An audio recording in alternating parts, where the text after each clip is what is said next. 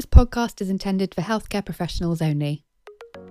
Welcome back to another episode of the Diabetes Knowledge into Practice podcast and the final episode in this series. This educational activity is accredited for up to 0.25 AMA PRA Category 1 credits. So to claim your credits, answer the pre and post activity questions at diabetes.knowledgeintopractice.com, which you can find a link to in the episode notes if you're listening in a podcast app. This episode is supported by an educational grant from Novo Nordisk AS, who've had no influence on the content or the choice of faculty. Today, we're discussing highlights from the 58th European Association for the Study of Diabetes annual meeting, or EASD. This year was a hybrid event, with delegates able to join either in person in Stockholm or online via the virtual platform. As usual, the Congress featured a huge number of presented abstracts as well as symposia. This year also saw the publication of the updated ADA EASD consensus report on the management of hyperglycemia in type 2 diabetes. To discuss some of the highlights related to type 2 diabetes from the conference, we're joined by Professor Apostolos Tsapas, who's Professor of Medicine and Diabetes and head of the Second Medical Department and the Diabetes Centre at Aristotle University of Thessaloniki in Greece. He's also a senior research fellow at the University of Oxford in the UK and has been involved since 2012 in the development of the joint ADA and EASD statements on the management of hyperglycemia in type 2 diabetes, including this year's version. You can find links to his disclosures as well as references discussed in today's interview in the episode notes. So, firstly, one of the big stories in type 2 diabetes from the Congress this year was the presentation of the updated ADA and EASD consensus statement. Could you describe the key takeaways from the update? Yeah, so the 2022 version of the ADA is the consensus statement for management of hyperglycemia in type 2 diabetes lists the four main components that should be incorporated in care offered to patients with type 2 diabetes, namely management of glycemia, body weight and cardiovascular risk factors, and choice of glucose lowering medication that confer cardiorenal protection. Now, in particular, this consensus, more than previous versions, underlines the importance of weight loss for glycemic management, weight related uh, complications, quality of life, and uh, management of cardiometabolic disease risk factors. And it also provides detailed guidance based on the totality of evidence available for specific subgroups of patients, like, for example, the ones with multiple cardiovascular risk factors. Now, moreover, the 2022 ADA ESD consensus uh, uh, version introduces a series of principles that should guide diabetes care, highlighting, for example, the importance of social determinants of health, of uh, local setting characteristics and individual needs and preferences, for successful implementation of available interventions to prevent complications and optimize quality of life of people uh, living with type 2 diabetes. Uh, in particular, the consensus supports that we must address the living and working conditions of people with type 2 diabetes, all parameters like you know, education or income, if we really want to support our patients to improve their health outcomes. And I think it is imperative to establish and refine quality improvement efforts in diabetes care at the local level to equitably implement evidence based interventions to the benefit of all people with type 2 diabetes. And what does the update mean specifically for selecting first line therapy in type 2 diabetes? Choice of initial therapy is primarily based on patient's cardiovascular risk profile. In particular, if a patient has a history of let's say, an atherosclerotic event such as stroke or myocardial infarction, then a GLP-1 receptor agonist or an SGLT2 inhibitor with proven cardiovascular benefit should be the first line of treatment. If heart failure or chronic kidney disease are the predominant comorbidities, then an SGLT2 inhibitor should be prioritized over GLP-1 receptor agonists. Patients with type 2 diabetes who do not have evidence, evidence atherosclerotic cardiovascular disease, heart failure, or chronic kidney disease, but have multiple risk factors. Uh, in fact, at least three for developing cardiovascular disease, like, let's say, obesity, hypertension, dyslipidemia, increased age, or are smokers. They can also benefit from treatment with a GLP 1 receptor agonist or an SGLT2 inhibitor. Nevertheless, this recommendation is supported by subgroup analysis from cardiovascular outcome trials, suggested that the relative cardiovascular benefits of these agents do not substantially differ between participants with established atherosclerotic cardiovascular disease and those solely with risk factors for developing atherosclerotic cardiovascular disease. However, it should be noted that the absolute benefits are expected to be significantly less pronounced in the larger subgroup. And this is something that should be discussed in the deliberation with the patient. And what about in the situation where a patient needs to advance to more intensive or injectable therapy where needed? Are there new factors to consider here? Uh, insulin could be the initial treatment choice only in very specific circumstances of very severe hyperglycemia. For example, if HbA1c is above 10%.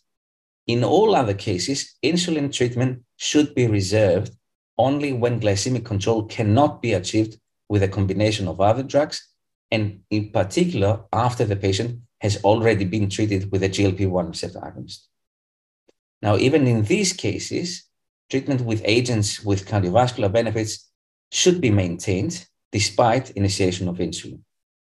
Now, in this context, of course, I think it is appropriate to highlight the enhanced comparative effectiveness in reduction of HbA1c and body weight of weekly GLP-1 receptor agonists like uh, semaglutide and tirzepatide, which is a novel uh, dual GIP and GLP-1 receptor agonist that has recently been approved by the FDA to improve glucose control.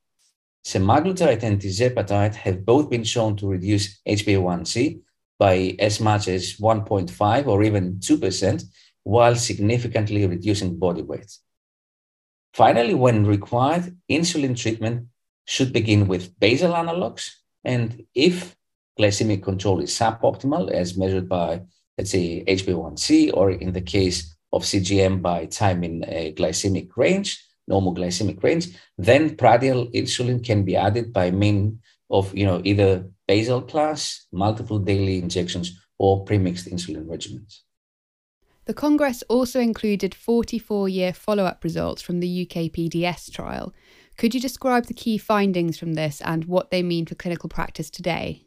UKPDS is a landmark trial in which participants with newly diagnosed type 2 diabetes were originally randomized to three arms two intensive glycemic control arms, one with sulfonylurea or, or insulin, and one with metformin, and a non intensive glycemic control arm with conventional and management with diet.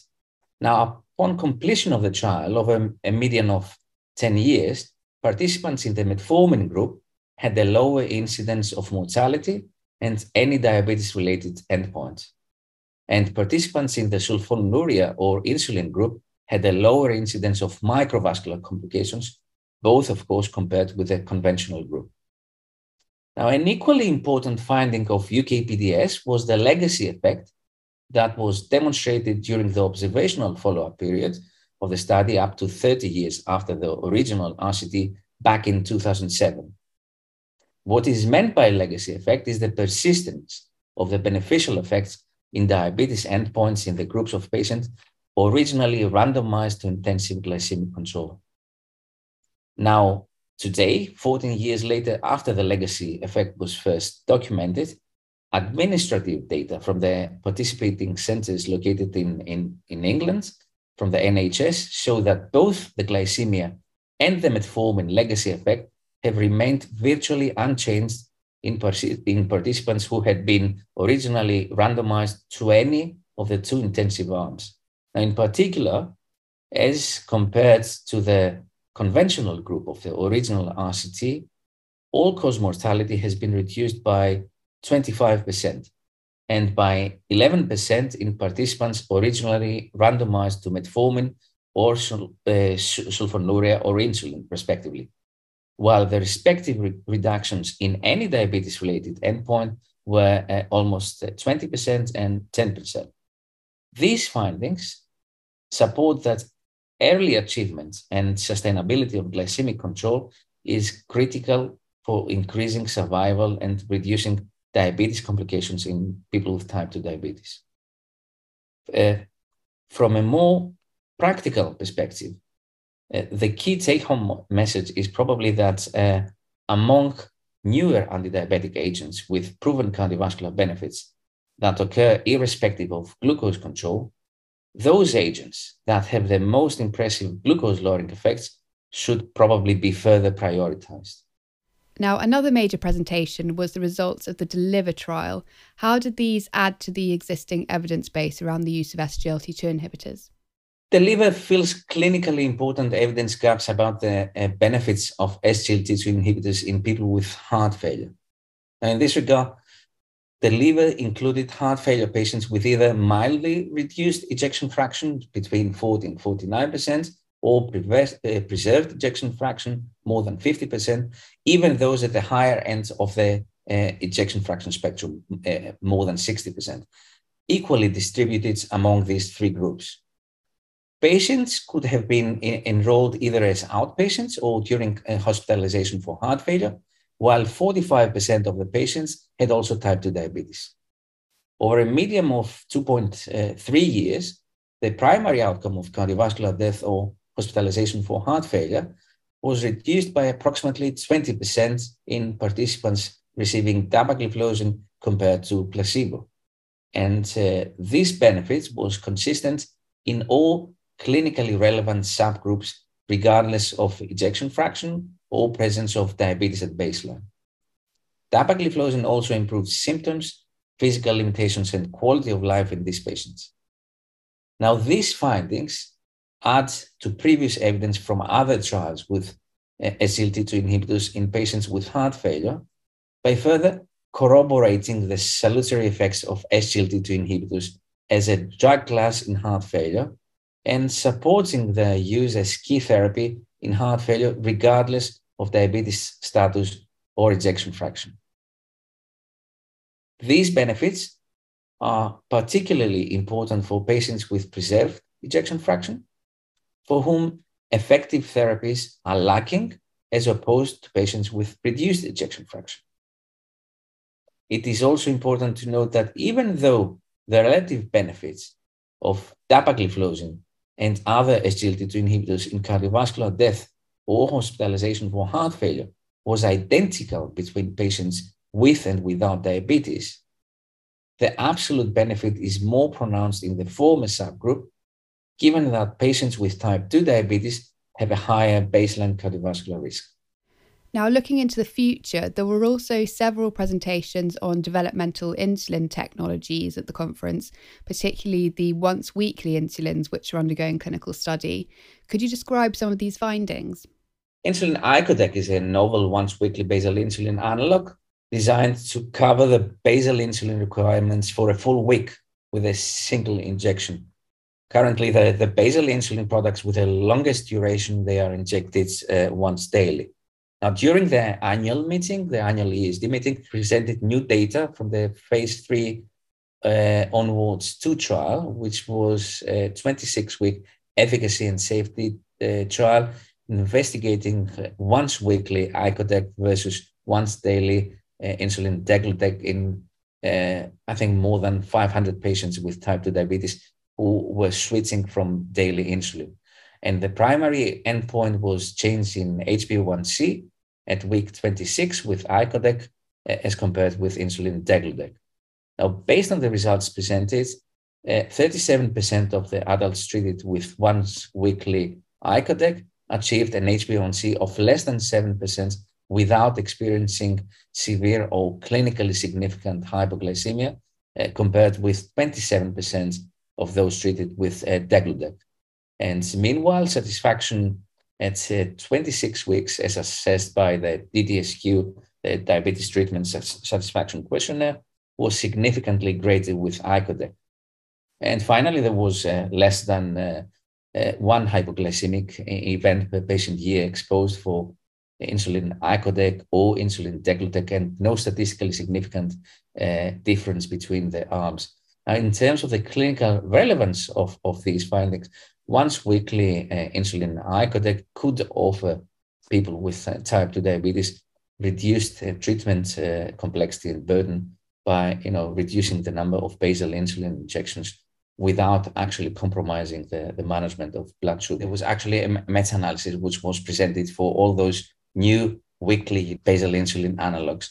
And I think it's what's probably the most important because they uh, in, in a meta-analysis you synthesize all available data for for those uh, for, for those insulin analogs, uh, weekly analogs, is the fact that overall the glycemic control which is being offered with these weekly uh, molecules is similar to the one which is being offered with with a with a daily uh, insulin injections.